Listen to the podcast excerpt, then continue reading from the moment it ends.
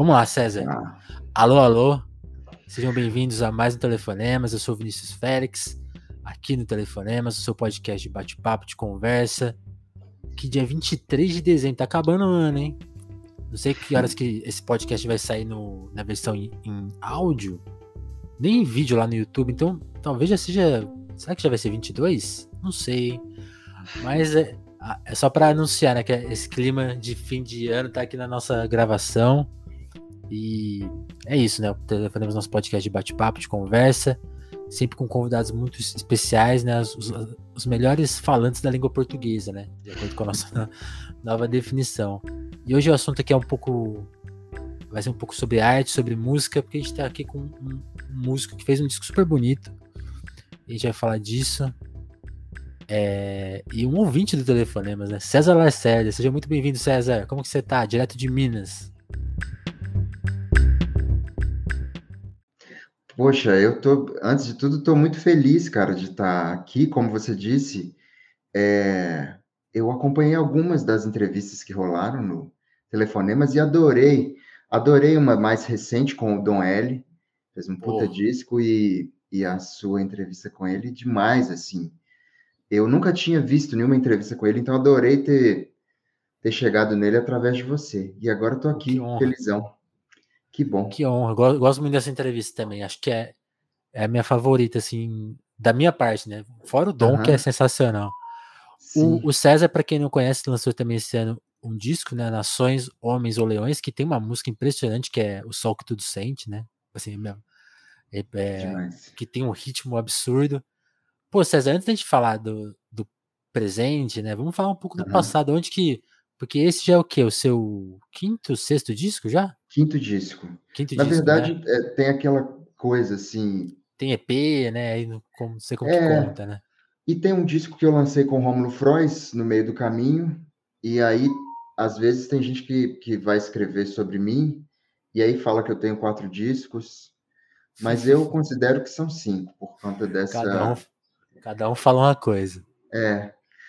Mas é isso. Eu lancei o meu primeiro disco em 2013, depois um, um segundo em 2015, 16, 17 e agora o Nações Homens ou Leões 21.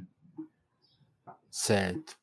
E onde você imagina, imagina não, né? Onde você acha que começa a sua, as suas primeiras memórias mesmo, assim, já são relacionadas à música, à arte? Como foi um pouco da sua infância e adolescência? É, pens- pensando já na- na- nas coisas que você veio realizar agora, assim, já, já, já, já existia no seu imaginário ou não, né? Você, sei lá, você sonhava em ser um burocrata. Cara, é, eu tô em Diamantina, né? Que é a cidade que eu nasci. Eu vivo em São Paulo. Como você mesmo disse, a janelinha aqui Entrega, né? é, entrega que eu tô no interior. E a minha mãe é pianista. Caramba. Então, cara, quando eu nasci, minha mãe era diretora do conservatório aqui da cidade, e aí quando eu nasci, ela abriu uma escola de, de ensino de música para crianças e pré-adolescentes e tal. Então, eu não tenho nenhuma memória, assim, é, da música como uma coisa exterior à minha vida, sabe? Porque desde Tava muito ali. cedo, é, eu e os meus irmãos, todos somos músicos, e Assim, você perguntou se eu queria ser um burocrata. Quando chegou a época do vestibular, é, não sei por quê, cara. Meu irmão me perguntou assim: e aí, como é que vai ser? E aí eu falei: eu acho que eu quero ser psicanalista. Olha Ele só. falou assim: cara, você não vai ser psicanalista, você é músico, cara. Vai fazer vestibular de música. E aí eu fiz faculdade de música, eu fiz bacharelado em flauta transversal, que também foi uma loucura, assim. Nem era para ser, eu não sabia o que fazer. Daí eu aprendi a tocar flauta um ano antes e passei. E, e é isso. Então, acho que eu não seria um bom burocrata. Não cabe, né? Porque é, imagino que conviver com, com a arte desde perto acaba mexendo com a sua sensibilidade com o mundo, né? Você você acha que é por aí? Sim, acho que muito, cara. Eu, eu na verdade, acho que música é uma, é uma língua, assim. Tem gente que, que logo cedo, né, tem oportunidade de estudar, sei lá, inglês, francês, o que quer que seja. E eu interpreto que música é uma língua também, no sentido de que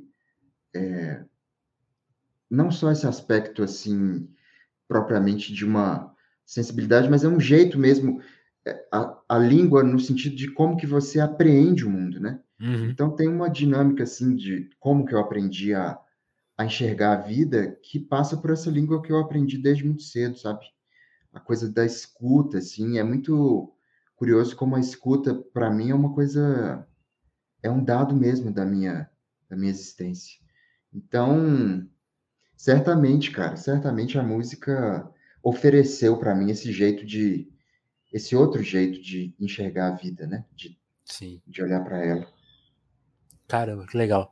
E você, você falando a música como língua, né? Qual, qual que era a literatura aí que você consumia nessa, nessa época, ainda jovenzinho? Assim? Quem, quem eram os autores? Quem que mexia com você?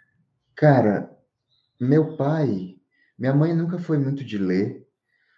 Minha mãe era mesmo essa coisa da música, musicista. Assim, é, não, né? mas eu, eu, digo em termos de música, né? Tô fazendo só a. Ah, tá, a comparação, né? A metáfora. Cara, é engraçado, assim, faz 22 anos que eu saí de Diamantina. E aí os meus Uhum. pais voltaram para cá agora durante a pandemia. E eu vim visitá-los e fiquei passeando pela cidade, relembrando, assim, uma série de coisas. E é muito que eu curioso. aprontei tal coisa. É. E aí é curioso que eu passei outro dia, há uns dois dias eu passei, ou ontem, não me lembro, eu passei na frente de um lugar que era uma loja de CD.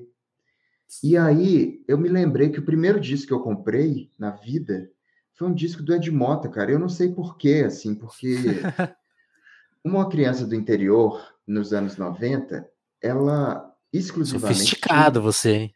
Pois é, cara, é muito curioso, assim, porque no, no interior de Minas, você tinha acesso à rádio e TV. Então, Aham. nessa época, era tipo banheira do Gugu, Faustão, era esse o, o que o que Baixaria na tarde de domingo. É. Então, assim, eu, por exemplo, cara, lembro que nessa altura, Raimundos, por exemplo, era uma coisa gigantesca no Brasil, mas eu nunca ouvi Raimundos. É, eu acho que isso tem a ver com essa coisa da minha mãe ser pianista e também de Diamantina ser uma cidade que, que tem, assim, uma, uma vida cultural muito expressiva, sabe? E as festas que acontecem na cidade, a festa do Divino, a festa de, de Nossa Senhora do Rosário dos Pretos, enfim, tudo isso também dá um caráter, assim, muito específico para a cidade, muito diferente, sabe? Você vê que, que a criança, o imaginário dela, logo, muito cedo, está conectado com essa coisa, assim, de, de ficar vendo procissão na rua com banda militar tocando uns temas não, não tão envolventes para uma criança que está vendo TV aberta, né? Então, eu acho que vem daí essa coisa assim. Mas olha, eu lembro que lá em casa, quando a gente comprou o som de CD, tinha o disco da, das Spice Girls, Certo. o Samba Poconé do Skank e o Gera Samba, que ainda não era o El Chan. Aham. Então, poxa, 94, 95 deve ser isso? Eram sucessos, né? Então, além de Ed Mota, tinha isso aí. Pô, esse, esse disco, não, realmente, esse disco do Skank, o do El Chan, são discos que todo mundo tinha, né? Qualquer casa tinha isso aí. Era, E Era Mamonas. Assassinas. E César, quando você você falou, né? Você foi estudar música, mas eu imagino que tem, tem aí alguma separação entre começar a, a- a aparecer o cantor, né? E a pessoa que vai de alguma forma profissionalizar, tipo, não, agora eu vou fazer os meus discos, são autorais, começa uma carreira. Quando que isso foi se definindo também? Porque não é muito, sei lá, não é uma coisa que tem um dia um, não não é uma profissão que você compra. Quando você sentiu que não, isso aqui vai vai ser o meu rolê? Como- quando que a, a voz se apresenta e a, e a carreira se impõe? Ou foi o contrário também, não sei. Olha, é, eu vivi em Diamantina até os 12 anos, depois eu me mudei para Belo Horizonte. E Certo. aí lá, com 15 anos, eu tive uma banda que chamava Clap. E aí, essa foi, foi aquele momento que o Lobão estava lançando o CD na, nas bancas de jornal. Então Outra coisa. Isso. Eu, eu tenho umas aqui, ó, nessa Ah, é? estante aqui, ó. Pô, então será que você conhece a MP3 Magazine, que depois virou MP3 World? Eu já ouvi falar, é- essa eu não lembro de comprar, mas, mas eu, eu acho que eu já ouvi falar dela. Então, cara, a gente lançou um EP e depois um disco ao vivo nessas revistas. Quando eu tinha 15 anos, eu tocava bateria nessa banda e, e tocava marimba de vidro. e aí, é, logo depois teve essa história da universidade, que eu entrei com 17 anos, e aí na universidade eu falei, não, eu quero ser flautista de repertório contemporâneo de, de concerto, certo. que é o que meu irmão faz. Meu irmão é compositor de música de concerto, assim, é, é, repertório contemporâneo, né? É... Só que aí, cara, era muito louco, porque a minha cabeça já definia que tinha esse passado, assim, de compor e de curtir pra caralho cantar as minhas próprias músicas, mas tinha essa coisa de se envolver com a, com a academia e uhum. de querer participar da academia. Mas aí eu me apaixonei e fui morar no Rio de Janeiro. E aí, Simplesmente. você, foi, você foi por causa, por causa de um relacionamento. É. E aí, cara, Lá sem, no Rio. Sem, sem plano, assim, ah, tem um trabalho, nada. É. Tanto é que os meus pais, eles achavam que eu voltaria em seis meses, assim, porque. ele volta, pode deixar, deixa ele que ele vai voltar. É, deixa ele ir. E aí, lá no Rio, cara, a coisa foi ficando forte de novo, assim, esse desejo. Até porque na, eu fui para a Unirio, né? E a Unirio tinha um curso de música popular. Uhum. Então eu voltei a me aproximar muito da música popular. Eu, inclusive, não gosto dessa terminologia, assim, no Brasil, acho que ela é uma terminologia complexa, mas enfim. E aí. Em que, falei, que sentido, assim, de, de, de, de, dividir meio socialmente a música, você acha? Sim, certamente é. Porque, cara, é... como é que você explica um, um Pixinguinha, por exemplo, né? Assim, era um cara é que assim, tem toda uma, uma trajetória aí no Brasil de, de compositores negros da diáspora africana que estavam compondo, por exemplo, dentro das igrejas. Tem todo o material aí da música barroca mineira, por exemplo, que é, que é feito aí por, por compositores negros. Só que essa mesma galera era a galera que também estava tocando é, em outras situações sociais. Então, assim, a ideia de música popular e música erudita no Brasil ela é uma clara referência sobre o processo colonial aqui, né? Uma separação Sim. assim. E que, e que para piorar, dentro da música popular também tem as duas divisões, né? Que é o, seria o popularesco, sei lá, e aí o é. popular que é MPB, né? Que aí divide mais ainda. Total. Inclusive, essa semana no, no Roda Viva lá com o Caetano, o Leonardo Lixotti fez uma pergunta interessante sobre isso, porque na Tropicália uhum. havia essa diferença objetiva sobre gosto né? Tipo assim, Vicente Celestino, Roberto Carlos, eles são baixa cultura e o Tom Jobim é alta cultura, né? Sim. Havia essa diferenciação. Hoje, isso não está tão claro, porque os artistas pop, ou, ou mesmo artistas assim, ditos mais sofisticados, por exemplo, eles querem participar de uma coisa de público. É... Então, esse, essa fronteira ficou mais estranha ainda, porque não é mais sobre gosto, mas talvez ainda seja sobre raça, em alguma medida. Sim, então, raça então, é, classe, complexo, né? Formando. É, é. Tanto que eu, eu, acho muito interessante que tá, não sei se você concorda, mas o, o disco da Jussara Marçal, que para mim é um dos mais dos melhores do ano, assim, uhum. ele é justamente sobre isso, assim, tipo, questionar as fronteiras, tipo, ó, oh, isso aqui é samba, não sei. É rap, Sim. também não sei. Então, quando ela põe isso em xeque, ela tá pondo em xeque não a técnica musical, mas a parte social, né? Tipo, ah, é. Eu, eu, teria que cantar só samba, não, ah, eu não posso fazer um rap, né? Então você tá, tipo, Total. demolindo a, não a parte técnica, que, que é importante também, mas a, justamente essa parte social, tipo, ó, você pode fazer, cantar tal coisa. Ah, César, você é de Minas, referenciei o clube da esquina, não vem Sim. misturar com, com, outras coisas não, hein? Total. Ah, você tem tradição clássica, então fica nessa, não pode, não pode ficar fazer um forró, sei lá. É, cara, esse negócio é muito doido, né? Assim, o Brasil precisa resolver isso aqui dentro, porque essa, essa grande e antiga discussão, né, sobre o que que é a identidade brasileira, Uhum. eu acho que ela foi muito orientada, e é louco, né? Ano que vem vem aí a, o centenário da Semana de 22. Me parece que é, a cultura no Brasil, ela tentou é, ela tentou não, ela foi o braço é, simbólico que orientou essa questão assim do significado de uma identidade no sentido, por exemplo, de dizer assim, não, Luiz Gonzaga é, ele tem que estar nesse lugar aqui, porque ele vem do Nordeste, ele tem essa cor de Uhum. pele, né? Então, é, quando você fala da Jussara, o que me interessa nesse assunto é assim, se a gente vai demolir essa identidade, eu acho que é isso que está acontecendo no Brasil hoje, o importante é, de fato, assumir a terminologia no plural, Sim. as identidades brasileiras, né? Sim. É, de- demolir para significar certo, né? Não é para É. desaparecer com elas, que aí seria uma coisa meio nazi. Total, total. Chega de jogar no chão, né? O- a É. gente já está vivendo aí quatro anos disso. É isso.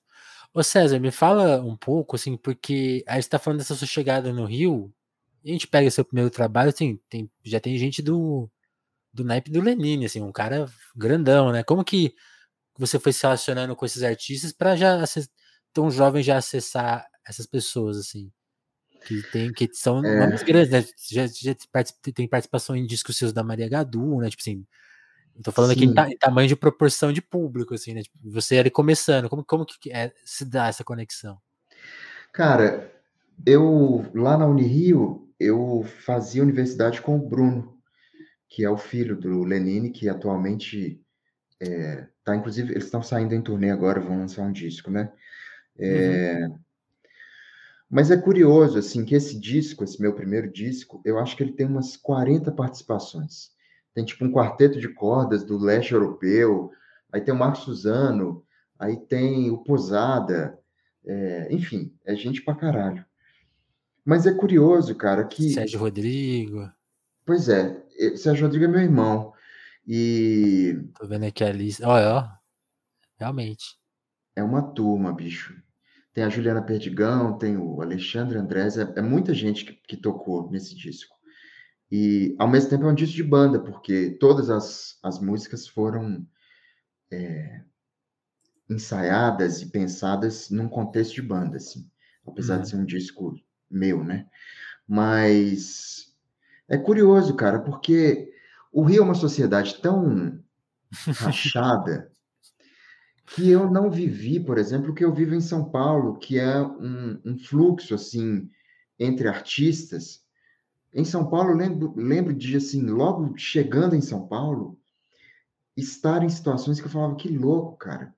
Esse cara é aquele cara que eu ouvi o disco dele pirava e eu tô aqui agora tomando uma cerveja com esse cara. No Rio isso nunca aconteceu, velho. Eu nunca, Era mais separado, assim. eu lembro que eu Que lembro louco, de- né? Porque eu acho que o imaginário é que, que é o contrário, né? Que São Paulo é mais carrancudo, né? Eu acho que não, cara. E olha que louco, o Ben Lamar Gay, que é um, um jazzista e, enfim, um músico de Chicago que participou agora desse meu último disco, Uhum. ele morou comigo no Rio de Janeiro, 2011, 2010 e tal. E o Ben, ele ficava viajando o mundo inteiro, assim, tocando e tal. E aí eu lembro que quando ele estava lá em casa, no Rio, ele falou assim: a próxima cidade do mundo é São Paulo. E foi muito louco, cara, que 2010 foi aquele período de boom, assim, Tulipa, Genesi, Emicida, Criolo, essa Sim. geração inteira veio ali. O Clube da Encruz inteiro, enfim. Paulista. É, E então, mesmo quem não é acho que- paulista, é, é muito paulista. Pois é.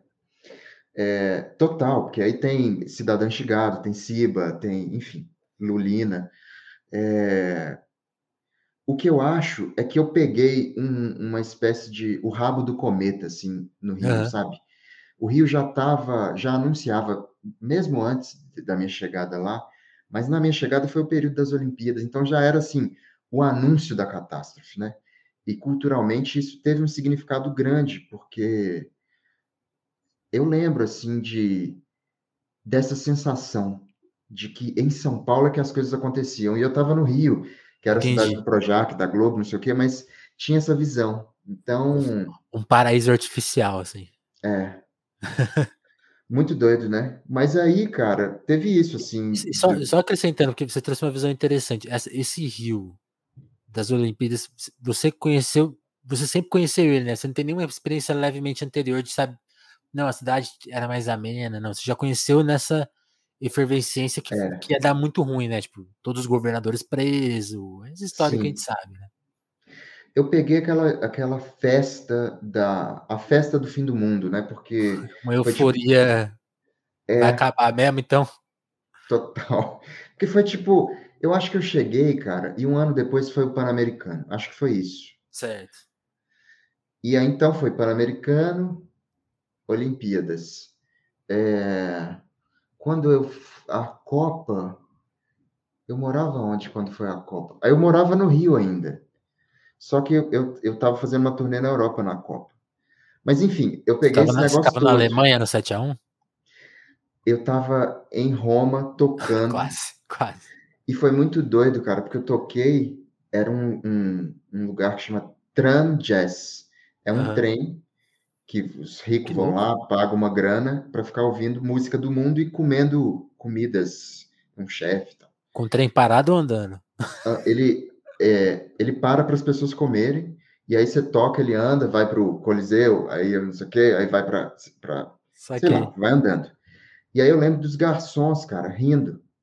Que, que era tipo assim, cara, é três, e aí ria, é quatro, e ria, porque sabia que tinha um músico brasileiro lá tocando. Uhum. Então, enfim. Mas é isso, cara. O, o, Rio eu vivi essa coisa, assim. Apesar de ter sido uma universidade musical para mim, porque uhum. eu vivia na Lapa quando eu cheguei, então, essa coisa de ser flautista, eu toquei muito em samba, em choro, gafieira. E, e era a época também que o Itiberê estava muito fazendo assim, não é a palavra não é sucesso, era uma os músicos do Brasil estavam muito interessados na orquestra do Itiberê. Então tinha, para mim foi muito importante viver o Rio, a musicalidade do Rio me eu acho que esse meu primeiro disco tem a ver com isso, é um disco ambicioso em termos musicais, porque a geração de músicos da, da, daquele momento do Rio era uma geração que estava vivenciando uma pluralidade musical muito grande, sabe? Lembro do José Esquerdo, que é um, um percussionista cubano que estava ensinando para a galera lá é, batás, ritmos cubanos assim. Então, é, foi uma experiência rica o Rio. E aí, no fim das contas, teve esse disco com Lenine e, e companhia.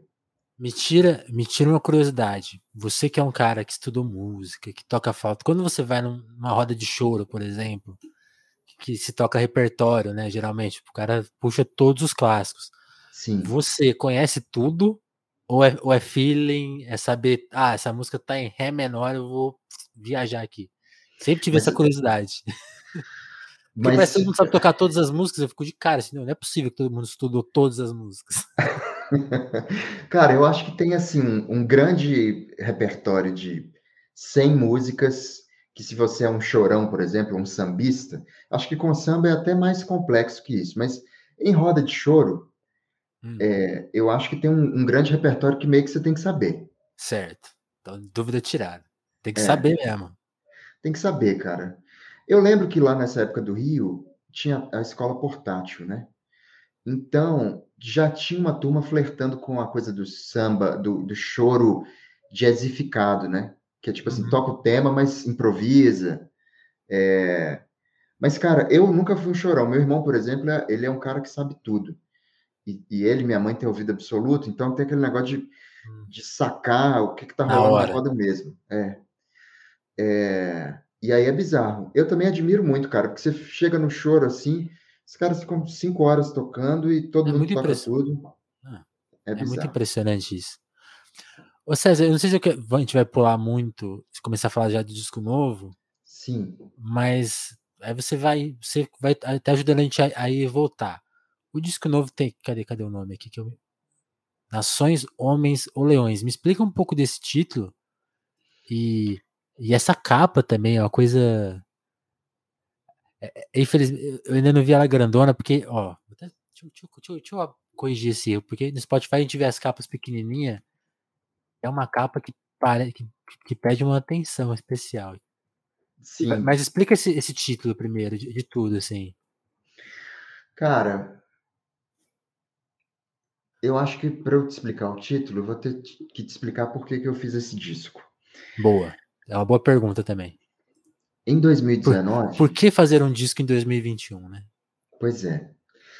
Bom, eu tinha lançado em 2017 um disco que se chama Tudo, Tudo, Tudo, Tudo, que foi um, um flerte meu, assim, com uma, uma estética que, que eu acho que é a estética que, que antecedeu esse momento agora, assim, do The Beach, Marina Senna, foi a estética do folk, né? É, tô dizendo, tô dizendo assim, em termos de, de mercado brasileiro, né? Uhum. O, o que que dentro da MPB teve uma repercussão de público verdadeiramente é, representativa, assim. É, e aí eu quis fazer um disco sobre isso. E aí, em 2019, eu fui convidado para fazer uma turnê em Portugal, na Espanha. E aí eu falei, cara, quer saber? Eu nunca tive a oportunidade de ficar um tempo fora do Brasil.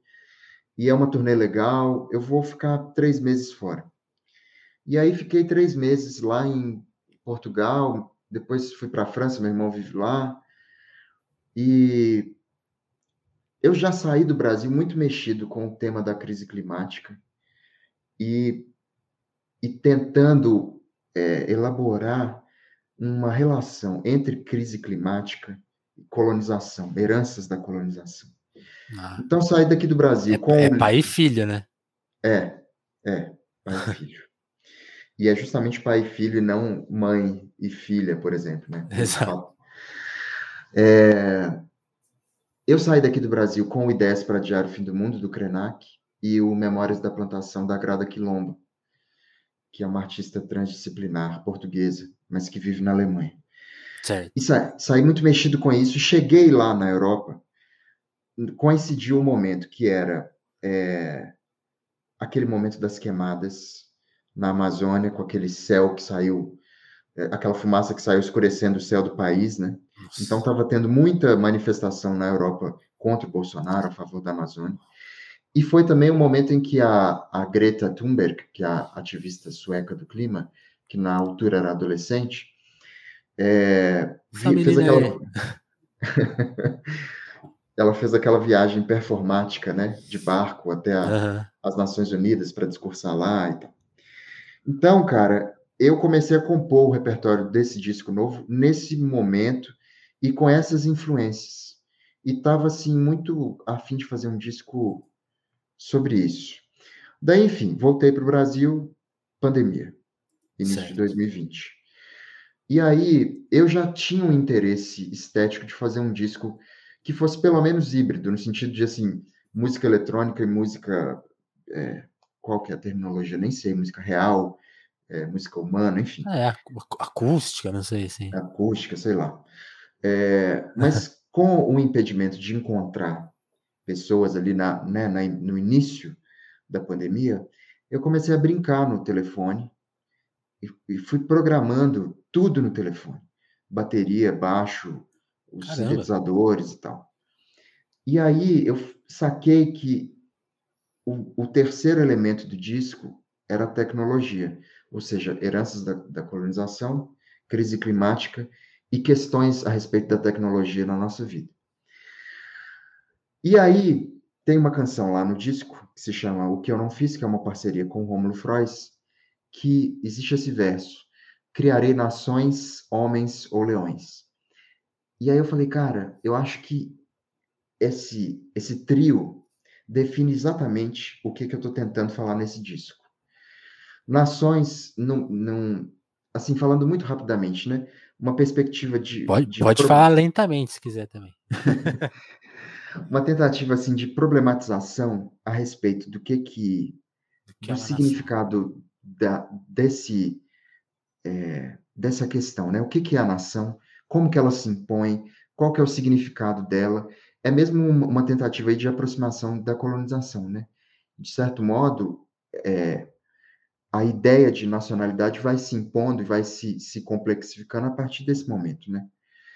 É, em seguida, e, e, desculpa, eu não expliquei isso, o disco é, é dividido em atos, né?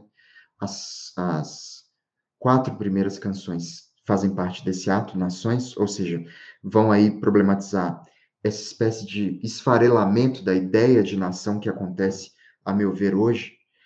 Em seguida, Homens, no sentido de uma problematização do homem como é, da espécie humana como a causadora do, do, do problema, né? Da, da questão do fim da espécie, o antropoceno. E, por fim, Leões, como esse último ato, as três últimas canções, como uma, ao mesmo tempo que é uma problematização no sentido do, da espécie humana dentro da, do antropoceno como adversário da natureza, uhum. é, ao mesmo tempo é uma tentativa ali esperançosa de, de refletir sobre uma amanhã, né? A construção de uma amanhã e a permanência de nós, seres humanos, aqui. Então, o disco é, falando um pouco de forma geral, é isso, e o título tem a ver com isso. Legal, pô. É um disco conceitual, né? Super conceitual. Sim. E, e, e uma coisa que você fala, tem uma música, né? É, quem vai sonhar o sonho, eu tenho uma tese que eu preciso pôr no papel, que 2021 é o ano que a música brasileira sonhou perigosamente para roubar o, o Didi, que, e, Demais. que deve ter roubado alguém também, que eu não sei quem é. e, mas essa coisa do sonho, porque é uma figura que aparece em vários discos, aí voltando a falar, aparece no da Jussara, aparece no do Dom, né? Sonhar, uhum. revolução, pensar na Revolução Brasileira, você vai ver o Rico da Laçã, é, o Amaro Freitas, vixe, tem Sim. vários exemplos. A própria Marina, a, a, Marina Senna que você citou, que você falou do, do fofo, que a, a, acho que muita gente pode pegar esse termo como pejorativo, mas eu acho que é o inverso, né? Porque é, fa é, é, fazer uma música popular informada tanto pela música pop, super popular quanto essa música mais de nicho e falar assim, ó, oh, existe um essa música não precisa ficar no, separada do, do mundo, ela pode estar na, na vida de todo mundo, né? Sim, então também, também é um jeito de falar sonhe, né? Tipo assim, então, é. mesmo, mesmo quem não pensa, talvez tenha pensado isso, é, sei lá, com consciência, né? Não, isso aqui é sonho, né? De alguma forma manifestou isso. O Caetano, o disco dele também pode ser classificado é. como sobre sonho. E você ah, tem essa música, né? Quem, quem vai sonhar o sonho, e você tá falando ali de cancelamento do futuro, guerra, e, e também de, de, de, retomada, né? E, e tá no ato do, dos homens, né? Sim. Você acha que o sonho é, é uma questão que você também sentiu que atravessou esse ano? É, é os, esses dois anos, né, é. né? São os anos que a gente mais sonhou é, sonhos esquisitos, né? Porque as pessoas na pandemia começaram a sonhar diferente. Tem, também tem essa história, né? Então acho que por cara, isso que a palavra também veio à tona de um, de um novo jeito. Não fiz uma pergunta, mas lindo, elabora aí, César. Não, adorei tudo que você falou. É, achei muito rico. E fiquei pensando, ah. Ontem, curiosamente, eu me encontrei aqui com um amigo de infância que atualmente que virou biólogo.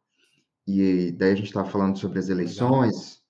e tal, e, e, e discutindo. Ele deve estar tá um desesperado, né? Desesperado, absolutamente desesperado. E a gente falando sobre essa assim o fato de que é um momento tão tenebroso que a pauta relacionada ao clima, ela ainda no Brasil é tratada como uma espécie de, de bibelô, assim, assim como a cultura, né? Uhum. São, são temáticas assim, ah, realmente precisamos pensar nisso. É... Aliás, eu, eu, não sei se você concorda, César. Eu, uma coisa que posso estar falando uma grande besteira aqui, mas essa, essa noção me passou o ano inteiro. Que, bizarramente, cultura às vezes parece ser um tema mais da direita que, que da esquerda, né? E a direita pensa muito em cultura porque ela sabe da importância para destruir, né? Não é para construir. Sim. E, e, a, e, a, gente fica às vezes deixando ela de canto, na, já que já que já que quer tanto construir coisas, mas não pode deixar de canto, né? Porque é, é, primordial. E é louco, porque a direita sabe disso, tanto que é o primeiro é o primeiro lugar que ela vai destruir, né? Quando ela assume o poder. É. Eu acho que tudo isso que você está falando, cara, isso que você acabou de dizer, está relacionado com o negócio do sonho. Uhum. No sentido que. Primeira coisa que eu, que eu tenho a dizer sobre isso que você falou é que eu acho que a, toda a concepção de mundo eurocêntrica e brancocêntrica, ela prevê. Brancocêntrica. Corretíssimo. Mas é, né? É? é? Ela prevê na sua dramaturgia um fim. E, portanto, o fim do mundo é, é preciso que a gente elabore isso também como uma espécie de, de estratégia dramatúrgica desse grupo. uhum. que é o uhum. grupo também que vai inventar o neoliberalismo. É, e, portanto, assassinar a cultura, né? Totalmente. É, e aí, o que, que eu acho? As, as outras epistemologias, elas de fato precisam é, encarar o sonho frontalmente, porque é, é, é a boia salva-vidas que a gente tem, né? Tipo, é muito legal quando, quando o Bolsonaro assumiu, perguntaram para o Krenak assim, e aí, os povos indígenas estão muito preocupados? E aí ele responde, não, eu estou preocupado é com o branco, porque o branco é que vai sofrer. A gente está 500 anos nessa. Então, Essa história eu já conheço, né? É. Então eu acho, cara, que o sonho estar tão presente na produção de música, para falar de Brasil, né? Mas acho que no mundo também. Mas enfim, o fato do sonho estar tão presente na na produção da música no Brasil durante a pandemia, de alguma maneira, eu acho que tem a ver com aquilo que a gente falava das identidades. Uhum. A gente está reconstruindo o Brasil. Legal, não tinha, não tinha pensado nisso, é verdade. Né? Eu acho que a reconstrução do Brasil passa por esse sonho. Mas não os sonhos dos, dos surrealistas ali que, que, que flertam mais uma vez com esse fim. É o sonho do amanhã. A gente precisa arar a terra para esse amanhã. Então, é, talvez a gente esteja fazendo isso conscientemente ou até mesmo inconscientemente, assim, é um grito desesperado de, de vida, né? Diante de tanta morte, de tanta devastação, sonhemos, né? Sonhemos. Sim. E esse ponto de vista, de, de novo a, a, questão social voltando, né? eu não tinha pensado nesse ponto de vista. Talvez isso se manifestar justamente por isso, né? É, é a turma que sempre teve no campo do sonho o, o seu o seu campo de ação, né? Porque justamente o campo de ação da, da vida prática está realmente muito cerceado pela violência do homem branco, né? É. Que é, é que é, é, é, onde vai, você vai encontrar as, as fronteiras do poder, né? E basta olhar para a eleição, assim. Sim. Eu sou, eu sou muito otimista com a eleição de 2022, é, embora também seja um pouco pragmático e também um pouco pessimista. Sim. Mas, é. mas ela, ela, se você pegar a lista e falar assim, tem um, um, um limiar aqui, é do homem branco, né? Por mais que tenha um metalúrgico, tenha um professor, tenha um, um sem teto, né? Sim. Tem que você perceber que o, o Boulos não vai concorrer à presidência, mas são barões na sua maioria que estão naquela lista, né? É, cara. E tem uma coisa muito doida, assim, que eu fiquei refletindo sobre os, eh, a complexidade do Brasil, né? Uhum. O Lula foi lá no, no, no, podcast do Mano Brown, e quando o Mano Brown pergunta para ele qual a raça dele, ele fala que ele tem todas as raças, né? Ah, essa hora eu quis chorar. É um momento muito duro, né, cara? Porque nesse momento ele encontra isso que você acabou de dizer. Assim, a manifestação do poder no Brasil é tão profundamente branco que mesmo você na sua estrutura, na sua identidade negra, precisa se, se, se aproximar de uma branquitude e se manifestar, pelo menos nulo, para estar nesse lugar. Né? É muito doido isso, né? É muito forte. Sim. Qual é? É meio trágico também, né? Eu acho muito trágico. Muito trágico. Eu lembro, uma coisa engraçada, é quando eu, eu acho Bom, quando o Obama ganhou, hum. o Caetano escreveu um artigo que ele dizia que o Obama era mulato, é, e quando foi que o Brasil teve um presidente branco. A frase, ela abre com um problemaço, que para mim é o problema da terminologia, mas fecha com uma coisa muito interessante, que, que poderia, eu não acho que era isso que o Caetano estava querendo dizer, mas eu acho é. que é uma perspectiva interessante de olhar, que é a do país ser estruturalmente, constitutivamente, estruturalmente não branco. Sim. Então, seria maravilhoso se pelo menos as pessoas se dissessem não brancas, né? Tipo assim, Fernando Henrique. Fernando Henrique não é branco, mas ele atua dentro da branquitude. Como branco, é. É, é porque é, é essa coisa essa coisa. É, aí já, já é um campo que eu nem entendo, entendo tanto, né? Mas o, com, a, um dos resultados da, da miscigenação é que a pele foi embranquecendo, né? Então você pode ter até a, a origem, mas se você for branco, na, naquele imediato, você não vai sofrer o racismo da mesma maneira. Mas você não pode se considerar branco também, mas você está sendo, né? Porque é inevitável. Na rua vão te ler como branco. Então tem essa complexidade. Quando a gente, se a gente pensar, todos os presidentes poderiam ser não brancos, né? Mas atuaram como brancos. É, cara, eu acho que assim, é... os Estados Unidos conseguiram se estruturar um pensamento sobre a raça. Que, é, que é outra coisa que o Caetano está debatendo agora, né? O quanto que os Estados Unidos influenciou o nosso debate, o nosso debate meio que não tem nada a ver com o que aconteceu lá, né? É, esse é o ponto que eu ia chegar, cara. Eu acho que o Brasil está por escrever a, a história dele. No sentido de que, por exemplo, você vai para a França e aí você encontra diversos africanos e africanas na França que estão, ou, ou, martinicanos, é assim que fala? Martinianos, não sei, da Martinica, nunca sei o jeito certo. Enfim, que aí já é o movimento lá da negritude, enfim o Brasil, cara, é um negócio que, que você vai para fora e a galera ou vai entender pela perspectiva europeia, francesa, a questão de raça, ou vai entender pela perspectiva norte-americana. E, uhum. e aí você vai falar o que é racismo no Brasil, ninguém entende, porque não botaram ninguém na, na pendurado numa árvore. Então não tem racismo. É, não é como no, no, não tem apartheid. Então Mas é tem. complexo, cara. É. é. claro, porque o racismo aqui eu vejo ele ainda como mais pavoroso, mais drástico, mais trágico. É, ele, ele, é, ele é, muito mais sofisticado, né? Ele é, é, muito mais sofisticado. Porque, assim, acho que vale até. Fa... Eu não gosto de datar muitos telefonemas, mas acho que é, essa semana a gente teve um exemplo muito prático que foi o do Thiago Leifert, uhum. que é aquela história. Várias pessoas de destaque nacional já falaram que o BBB é medíocre. Sim. Né?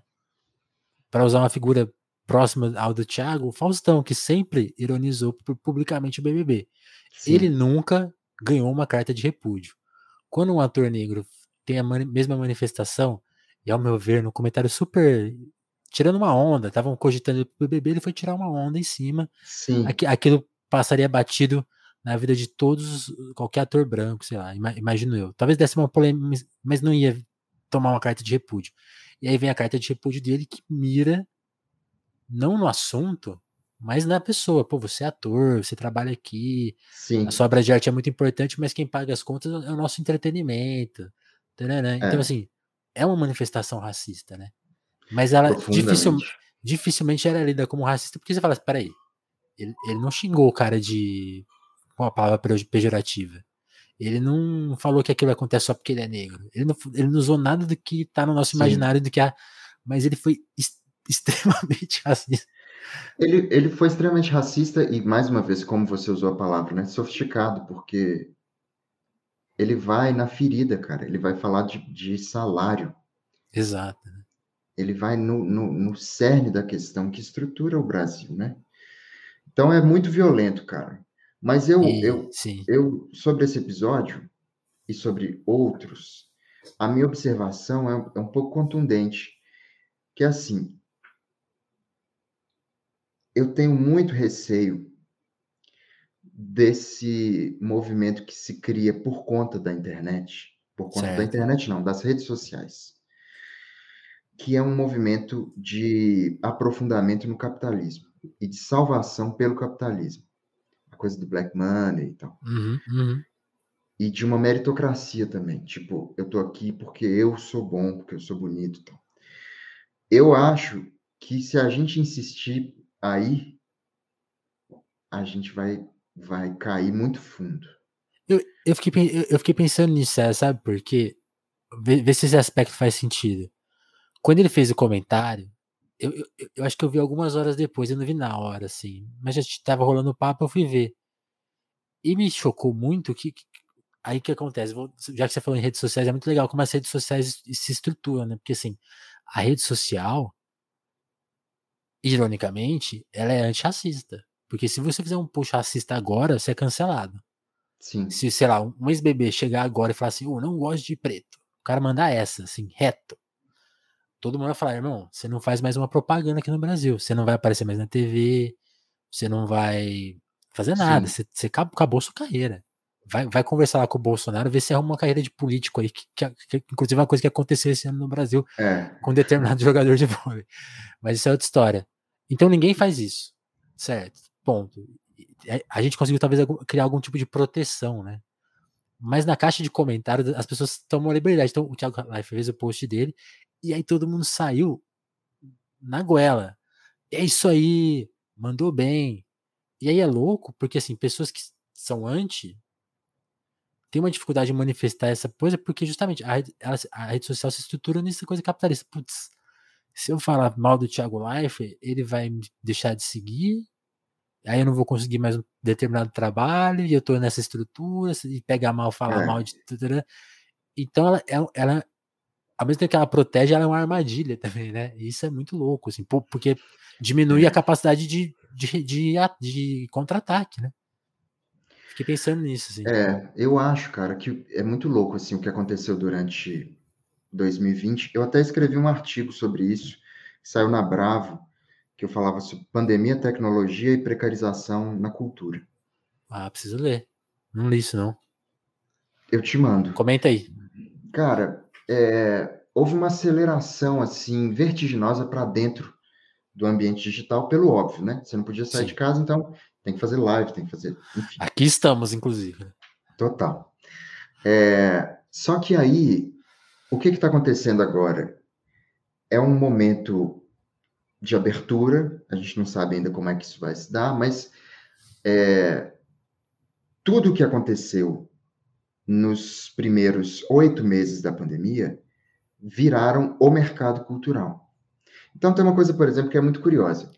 Eu sou de uma geração, a gente é de uma geração, que os artistas, eu estou supondo que é, que com você, que você concorda comigo. Que os artistas que a gente era Vamos apaixonado, os artistas que a gente era apaixonado na adolescência, É, eram artistas que repudiavam a ideia de publicidade. sim, Tipo, né? Ninguém fazia publicidade, achava aquilo a coisa mais escrota do mundo. Hoje em dia, cara, os artistas foram levados a crer que eles precisam fazer publicidade e uma publicidade de, de que assimila a ideia de identidade dentro Certo. do, campo da publicidade. Olha que, que nó maluco. muito, muito. Então, E- cara, a rede E, social é e- isso. e e eu acrescento a sua, a sua leitura de novo a, a figura da armadilha do capitalismo, que é assim, que é assim, por exemplo, se você pegar, por exemplo, o- um exemplo muito prático, assim, e, e se, e se eu- e se eu tiver, se eu estiver falando errado, me perdoa, até porque eu conheço o Leandro Emicida, Aham. e, a- e acho, e acho a experiência dele, justamente, ele, ele pega muito esse paradigma. Ele é um cara que faz publicidade. Ao mesmo tempo, a publicidade permitiu que ele fizesse uma empresa de música independente no século, no século XXI no Brasil. ra- Nesse Brasil que a gente tá falando, Brasil racista, que, não, que, não, que não- tem um, um negro com a empresa firme. Então, é sempre essa coisa, né? Tipo assim, é- avança e tá retrocedendo, mas. E aí, É, e aí, em al- em alguma medida avançou muito. Mas aí tem essa, tem essa pulguinha que você falou, porque aí alguns conseguem fazer, acho que como ele faz, que consegue fazer com, com essa qualidade e tal, e, e, e- também fica evidente, um pouco evi- imagino que fica evidente pro público, ó, tá acontecendo esse movimento, é lá e cá. sim. Mas muita gente tá só lá, só tá na publicidade. Mas é né? louco você citar o exemplo do Emicida, porque, cara, vamos pensar assim, em termos de black money, né? Se isso for uma verdade, o que a gente está dizendo é que se esse projeto der certo, ele vai ser o projeto mais radical de transferência de renda dos últimos 600 anos. Certo. Ou seja, o que a gente consegue dar, por exemplo, você deu o exemplo do Emicida. Talvez a gente consiga falar mais 10 nomes com muito esforço. Mas se a gente for falar de trajetórias de pessoas brancas, a gente cita 100. Sem o mesmo, tem o mesmo esforço também. É. Então, Sim. cara, é muito complexo isso aí. É, É, eu, eu acho que eu citei ele muito porque ele tá lidando com a contradição, né? É. Nesse sentido. E acho que se a gente pegar essa lista de artistas brancos que você está falando, são, estão lidando sem contradição nenhuma, né? Que você, Sim. os cantores mais populares do Brasil, as cantoras também, que, que, aí, que fazem que aí vão fazer propaganda de TV, né? É. Então realmente a coisa vai. É. é que eu fico pensando, é, é difícil, muito difícil. Caramba. Esse é um tema muito difícil. Pensar cara, ao vivo aqui é, é, até perigoso, é ruim. É claro. Eu, eu, eu perigoso falar besteira, quero dizer. Mas o que eu quero dizer é que a normalização disso é, me assusta. E eu acho que a gente precisa se debruçar sobre esse tema Sim. com mais dedicação. Mesmo. Porque senão a gente vai mergulhar no negócio da rede social e daqui a 10 anos a gente vai ser a geração que fez publicidade para as empresas. Então, isso é perigoso. Tem que pensar sobre. Legal. Acho que acho que essa sua frase resume bem, certo? E, e sabe o que é louco? É muito, isso para mim, aí lá vou eu estragar o papo. Tra trazendo as minhas percepções. Né? Mas eu, vou, eu, eu, preciso assumir elas. Eu, eu, gosto muito de algumas figuras polêmicas. Você pega a figura do Jorge Cajuru, senador polêmico. ninguém gosta do, ninguém gosta do Jorge Cajuru. Ele, ele, a atuação dele na CPI da Covid gerava risos. Sim. Ironicamente, eu sou de Ribeirão, eu sou de Ribeirão Preto, eu sou de São Paulo, mas eu vivo aqui no interior de São Paulo, como Cajuru. E no auge dele, quando ele foi demitido da Band, ele também voltou para o interior. E ele era muito amigo do Sócrates, pensa. Talvez um, um grande esportista pensa, pensador de esquerda, né? Sim. E, e você vê, pô, um cara que hoje é lido como reacionário, amigo talvez do maior ícone de esquerda do esporte brasileiro. Eles eram muito amigos. E eles estavam, uma, uma, vez eles fizeram um programa de entrevistas aqui em Ribeirão, conver, é, conversando e bebendo. Né? Uhum. E aí uma hora o Cajuru fala, ó, oh, no futuro a gente vai parar de gritar São Paulo. Ele, ele faz desse jeitinho. Uhum. Corinthians, a gente vai falar assim, Itaú, Itaú, Itaú. e eu amo isso, porque ele acertou no é. alvo. A gente tá prestes. E agora com os times sendo vendidos, sim, com intermédio de banco, é sim. questão de tempo. Você, você está você tá aí perto, tá, tá em Minas, sei lá, daqui a pouco, ah, hoje vai ter Galo contra Cruzeiro Itaú. Cara, e não Sabe? à toa, olha que louco. agora estamos viajando pesadamente. É, não, mas olha, não é muito curioso já existe o Red Bull e... Bragantino, né? Que, que, por que não pode ter o Cruzeiro é, BMG? Eu acho curioso, cara, que o, o ex-presidente do Atlético tenha se tornado prefeito, possivelmente o próximo governador de Minas, e o Atlético tenha se tornado esse super time com investimentos do cara que é daqui de Minas, enfim, da MRV.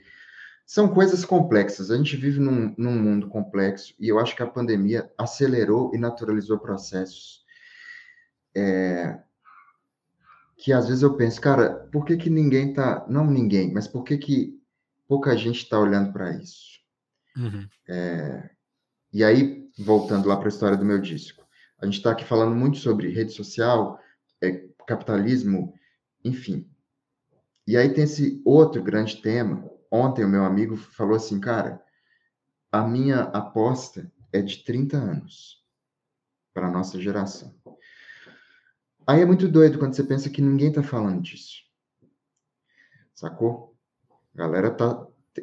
Para voltar no sonho, tem dois sonhos rolando aí. Né? O sonho o sonho da existência, mas também tem um sonho imediatista capitalista que também está muito forte. E, mais uma vez, eu volto a dizer, eu acho que é importante pensar sobre isso, pelo menos, se não agir. Muito bom. Pra gente não, pra não falarem que a gente não falou das músicas, né? Pra não dizer que eu não falei das músicas, Sim. e o nosso tempo tá estourando um pouquinho, e eu, enfim, eu, eu esticaria mais o papo, porque tem, tem, tem, assunto. Tem, tem, assunto, mas agora a gente tem compromisso e também gente, não é bom pro ouvinte a gente estourar muito para respeitar claro. o ouvinte também. Claro. E, já, e César, pô, já fizemos uma amizade aqui, então assim, 2022 tem que ter a parte 2 desse, desse papo aí. Né? Total ter o nosso podcast de cultura também, isso aí já tem que bolar tudo isso aí. Total. E aí eu queria te perguntar sobre a música que até, até agora, né? Preciso ouvir o disco com atenção. Ouvir, é, sim, passei muito por cima de algumas músicas ainda. E, mas, sim, o Sol que Tudo Sente é uma música que quem, quem der o play vai ser capturado pela questão rítmica dela, né? Pela questão vocal, pela letra. Eu queria que você contasse um pouco dela, porque eu, qualquer coisa que sai do, do, do reto já, já me encanta né? em termos de música, assim. Uhum. Sei lá, você pegar é, é, Give Me Love do George Harrison, assim. George, George Harrison swingando. Eu falo, George Harrison swingando é coisa bonita. E essa música tem, tem um pouco desse lance. Eu queria que você contasse um pouco dela pra gente fechar o papo. Que, que música é essa? O que, que ela conta? E de onde vem esse, essa sensação rítmica aí? Cara, eu. para começar assim, essa música é uma parceria com o Ronaldo Bastos, que é o, um dos, dos principais letristas ali do Clube da Esquina, né? Só isso.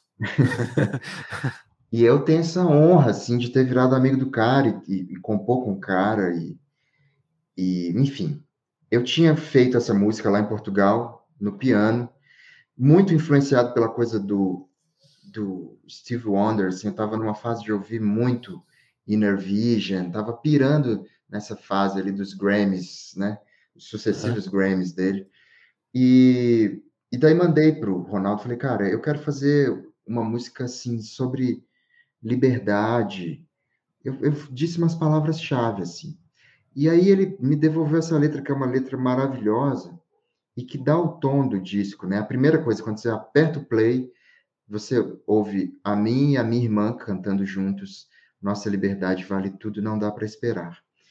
E é uma letra que fala muito sobre eu interpreto assim, né, uma música que fala sobre o Brasil, sobre a radicalidade do que o povo brasileiro vive, tanto no sentido de uma opressão, mas também da resposta de uma alegria transcendente, né?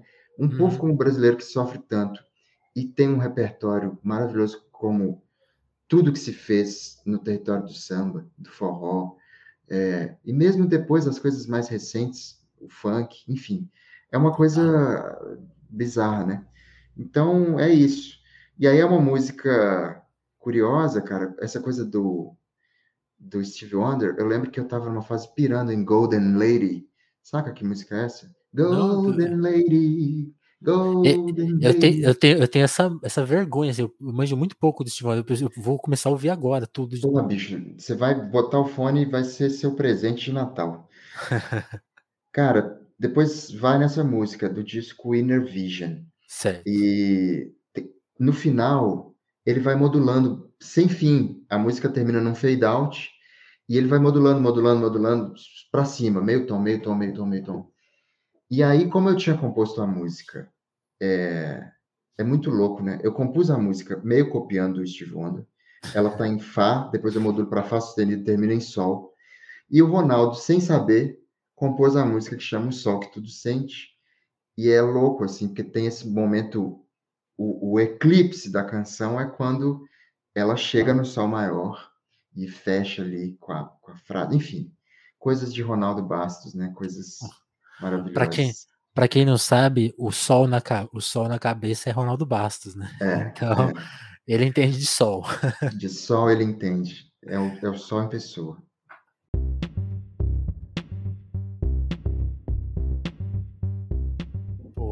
César, eu queria te pedir licença só um segundo para fazer aqui o nosso momento merchan, né? Pedir para vocês que, que puderem. O Telefonemas é, um trabalho independente e que conta com a ajuda dos, seu, dos seus ouvintes para seguir no ar. Então, se você puder chegar no nosso Apoia-se, tem aí no link na descrição. Você chegar com dois, com cinco, dez reais, essa contribuição mensal é fundamental para a gente continuar trabalhando aqui no ar, mantendo os equipamentos, é, manutenção.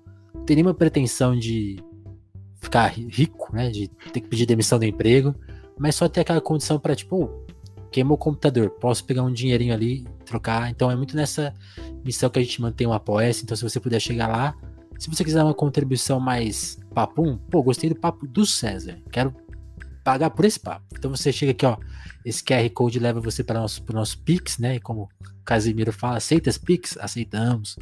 Você pode trazer aí o seu Pix, né, no valor que quiser, fica à vontade. Se tiver sem grana também a gente entende, a gente falou muito aqui do Brasil em crise e a gente entende essa questão. Então só compartilha, dá o like. Se é no YouTube, deixa um comentário, pô, esse papo foi especial, gostei, ou xinga a gente, fica à vontade. Dá, mas dá o like. Se você tá vendo a gente na Twitch, tem a função é, de, de, inscrição, né? Tem que é também uma forma de pagar pelo, pelo material, então pode se inscrever também. Se tá no podcast, no Spotify, agora dá para você dar uma estrelinha lá pra gente, cinco, cinco estrelinhas, né? Então dê cinco estrelinhas, por favor. Vai dar uma estrela, não que, que prejudica a gente lá. Se for pra dar uma estrela, é melhor ficar quieto. Mas vocês sabem, cada rede tem sua, o, seu, o seu modo de atuar, atuem da melhor forma para ajudar a gente a ganhar uma moral e conseguir proporcionar conversas tão especiais quanto essa aqui com, com o César. Assim, os ouvintes são parte fundamental para a gente conquistar as conversas. Quando, quando, a gente, quando a gente se apresenta né, pro, pro convidado, falar, pô, você vai vir num lugar de, de respeito, né? Você vai ser bem cuidado, bem tratado. Então, vocês ajudam a gente a fazer essa diferença. Quem colabora no apoia ganha a honra né, de ter seu nome lido aqui em forma de agradecimento todo episódio. Então eu quero agradecer muito quem acompanha a gente no apoia. Tem gente que está há mais de um ano com a gente. Então vocês são muito especiais. Adriana Félix, André Camussa, Dagmar Pinheiro, Dalva Brandes, Douglas Vieira, Malha Santos, Jéssica da Mata, Lívia Rossati, Romanelli, Sabrina Fernandes, Gabriel Nunes, Matheus Botelho, Tatiane Araújo, Pedro Duarte, Eric Marlon, Diogo Burilo, Kleber Monte, Davidson Mati, Juan Borborema, Mário Juliana, Vitor Breda, Lucas Monteiro, Augusto Batista, Matheus Fonseca, Ana Martins, Thiago Benício, Marcelo Pereira, Guilherme Rui, Caio Teixeira, Vinícius Ramos, Lucas Gomes e Alan Neves e o Paulo Galo também. Muito, muito obrigado a turma que fez essa diferença no nosso Apoia-se. E de novo, meu convite, colabora no Apoia-se, chega lá no Pix também, que ajuda a gente a comprar um presente de Natal, fazer uma fé, comprar uma cerveja. Mas é, é, por, é, é por aí. É por aí. E César, pô, você falou que me deu um presente de Natal aí que é os discos do Steve Wonder, né? Eu vou agora ouvir todos.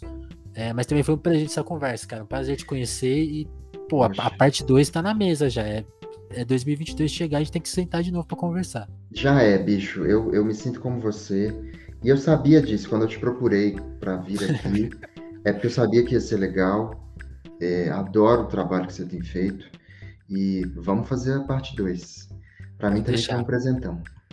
E, e fica o exemplo, assim, sejam como César. Se você tem o seu trabalho, quer trocar uma ideia, se oferece. Né? Me, me tira esse peso de ficar tendo que falar com as pessoas, mandar e-mail, pô, por favor, vem aqui. Às vezes, às vezes dá certo, às vezes, às vezes eu fico sofrendo aqui sozinho, pô, a pessoa não me respondeu. O César não, o César falou, eu vou aí, marco o dia. Isso é foda. É outro nível. É, tô aqui, tô aqui, tô feliz. Pô, bicho, até o ano Valeu que vem. Demais. Ótimas festas aí e ótimo ano que vem. Isso, para todos. Gente, telefonemas é isso. Plataformas de áudio toda terça, quinta, sábado. YouTube no inverso, né? Segunda, quarta e sexta. Domingo é folga, lógico. E, e é isso. E na Twitch, a qualquer momento, se meu telefone tocar aqui, e eu tiver que atender, tem telefonemas. Então é isso, turma. Abração. Telefonemas volta a qualquer momento. Valeu, César. Valeu.